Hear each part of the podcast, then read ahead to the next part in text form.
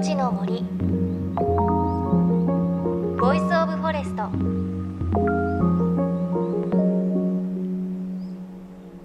おはようございます。高橋真理恵です。東京もすっかり冬ですね。この時期日差しが弱くてもお日様が降り注ぐ場所のことを冬日向と呼ぶそうです。なんかいい言葉ですよね。寒い冬でも日向のポカポカした感じ。昔の人は冬日向で温まろうなんて言っててこう縁側でね日向ぼっこなんかしていたんでしょうか。なんか猫が見つける場所って感じしますよね。神社の境内のところでちょっと伸びをしていたりとか。あと私も祖母の家の縁側でこの時期昼寝をするのがすごく好きです。外はちょっと寒々しいね景色でもあのちょっとしたポカポカした感じいいですよね。さあ JFN38 局を結んでお送りします。命の森 Voice of Forest。この番組は鎮守の森のプロジェクトをはじめ全国に広がる植林活動や自然保護の取り組みにスポットを当てるプログラムです。各分野の森の賢人たちの声に耳を傾け森と共存する生き方を考えていきます。今朝は10月末に福島県南相馬市で行われた南相馬市鎮魂復興市民植樹祭のレポートをお届けします。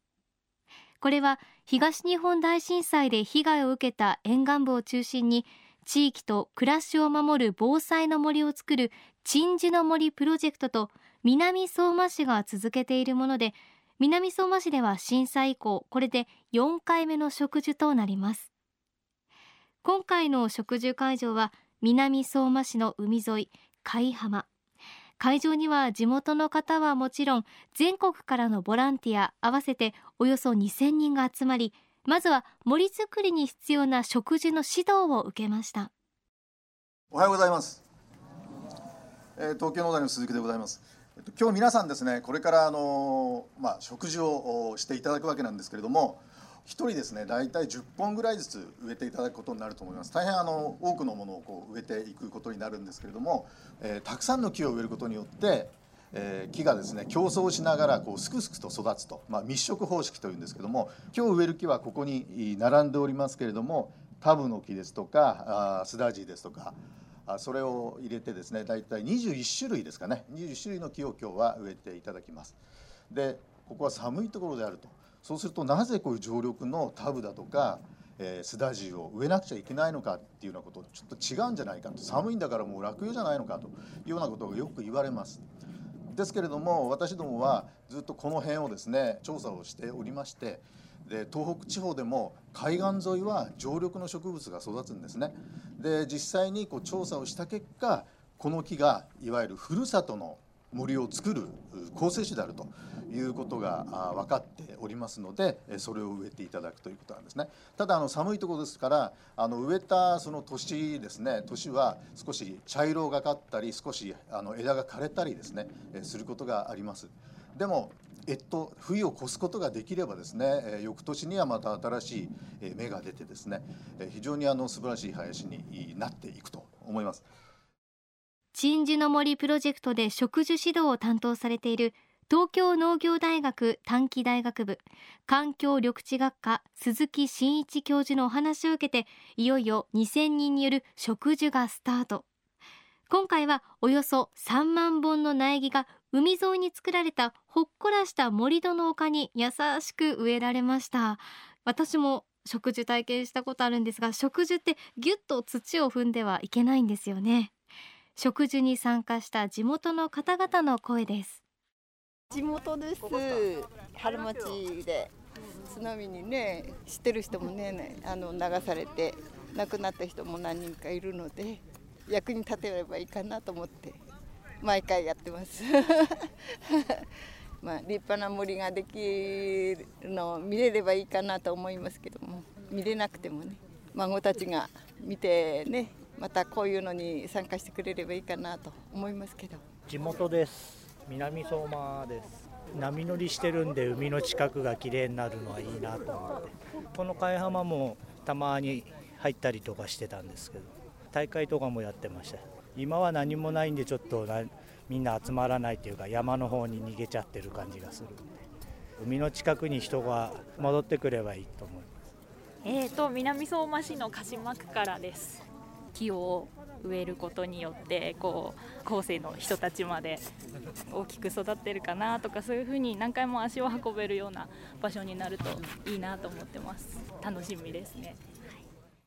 南相馬市は東日本大震災と津波で636人の命が奪われ植樹会場となった原町区では187人の方々が津波の犠牲となっています。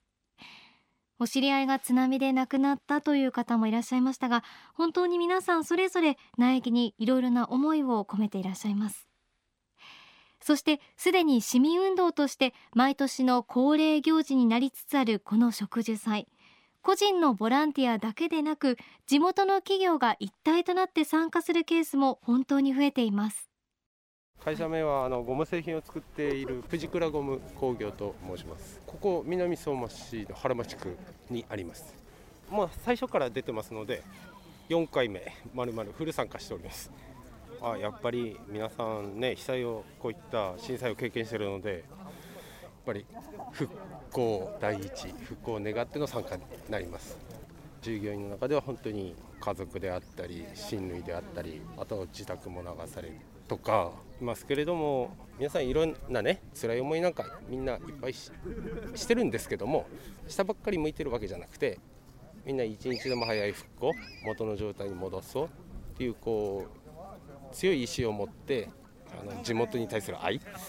うん、やっぱふるさとなんで松林があって綺麗な海があって、うん、いろんな人が出入りできるような海っ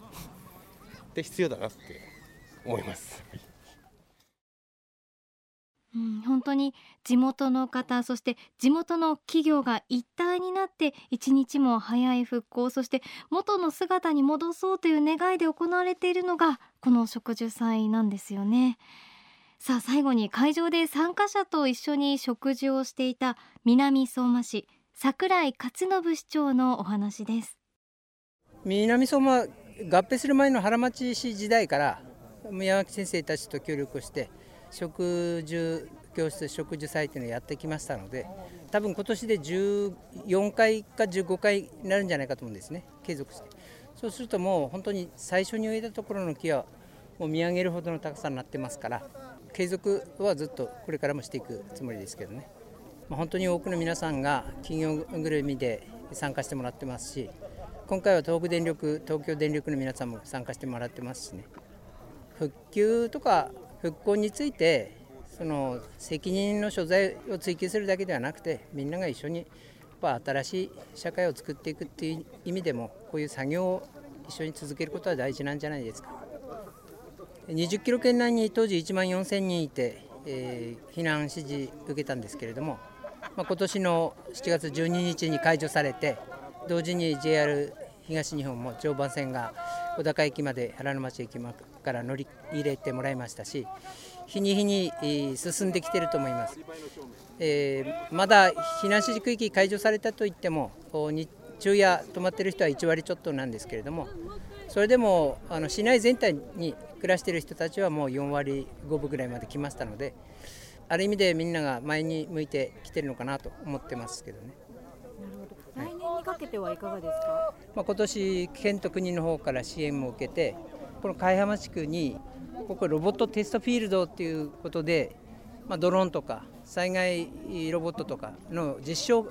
テスト基地になるんですね。でいろんな会社がもうすでにあの名乗りを上げて実験設備を使いたいとか共同研究施設を利用したいとかっていう話になってるのでそうすると今度は新たな産業の進出も含めて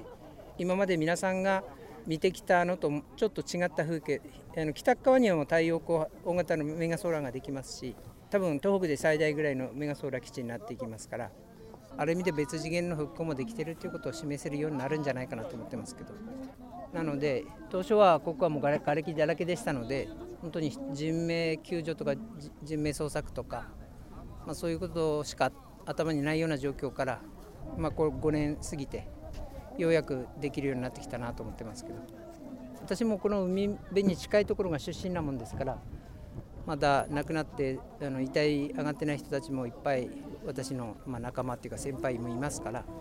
まあ、そういう意味では彼らの思いをね私はしっかり引き継いでいかなきゃいけないと思ってますから。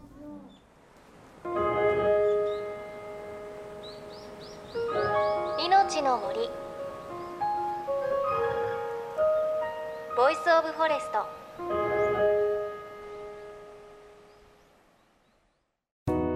JFN38 局では東日本大震災で被災した沿岸部に津波から命を守る森の防潮堤を作る鎮守の森のプロジェクトを支援する募金を受け付けています。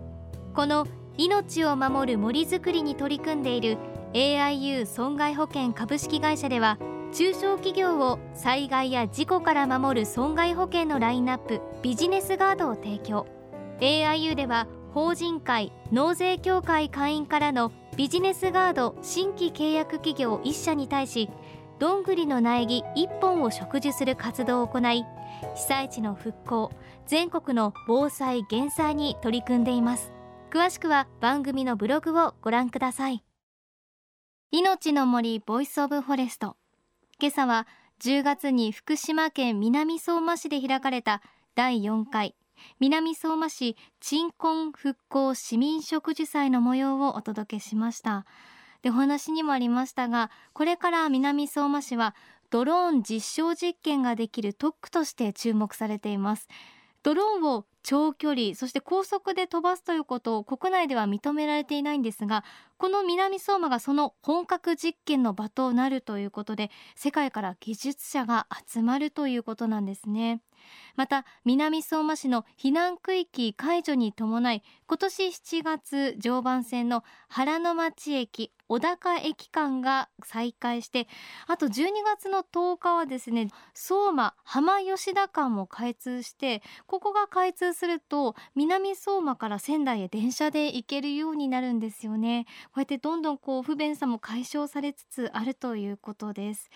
でお話ねありましたが本当に毎年こう参加している方の声を聞くともちろんこう立派な森を作るということで自分で見られればいいんだけれどもし見られなくてもお孫さんが見られたりそのお孫さんがまた参加してくれればということで本当に自分だけの未来ではなくて誰か他のための未来だったりこうお子さんお孫さんの未来を考えて植樹されている姿っていうのはすごく印象的だなというふうに思います。本当に20年後森が育つ頃どんな街になっているのかしっかり見つめたいなというふうに感じました。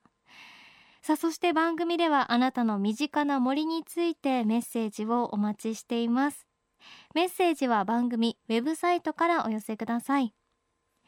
命の森 Voice of Forest。お相手は高橋真理恵でした。命の森の森。 Voice of Forest。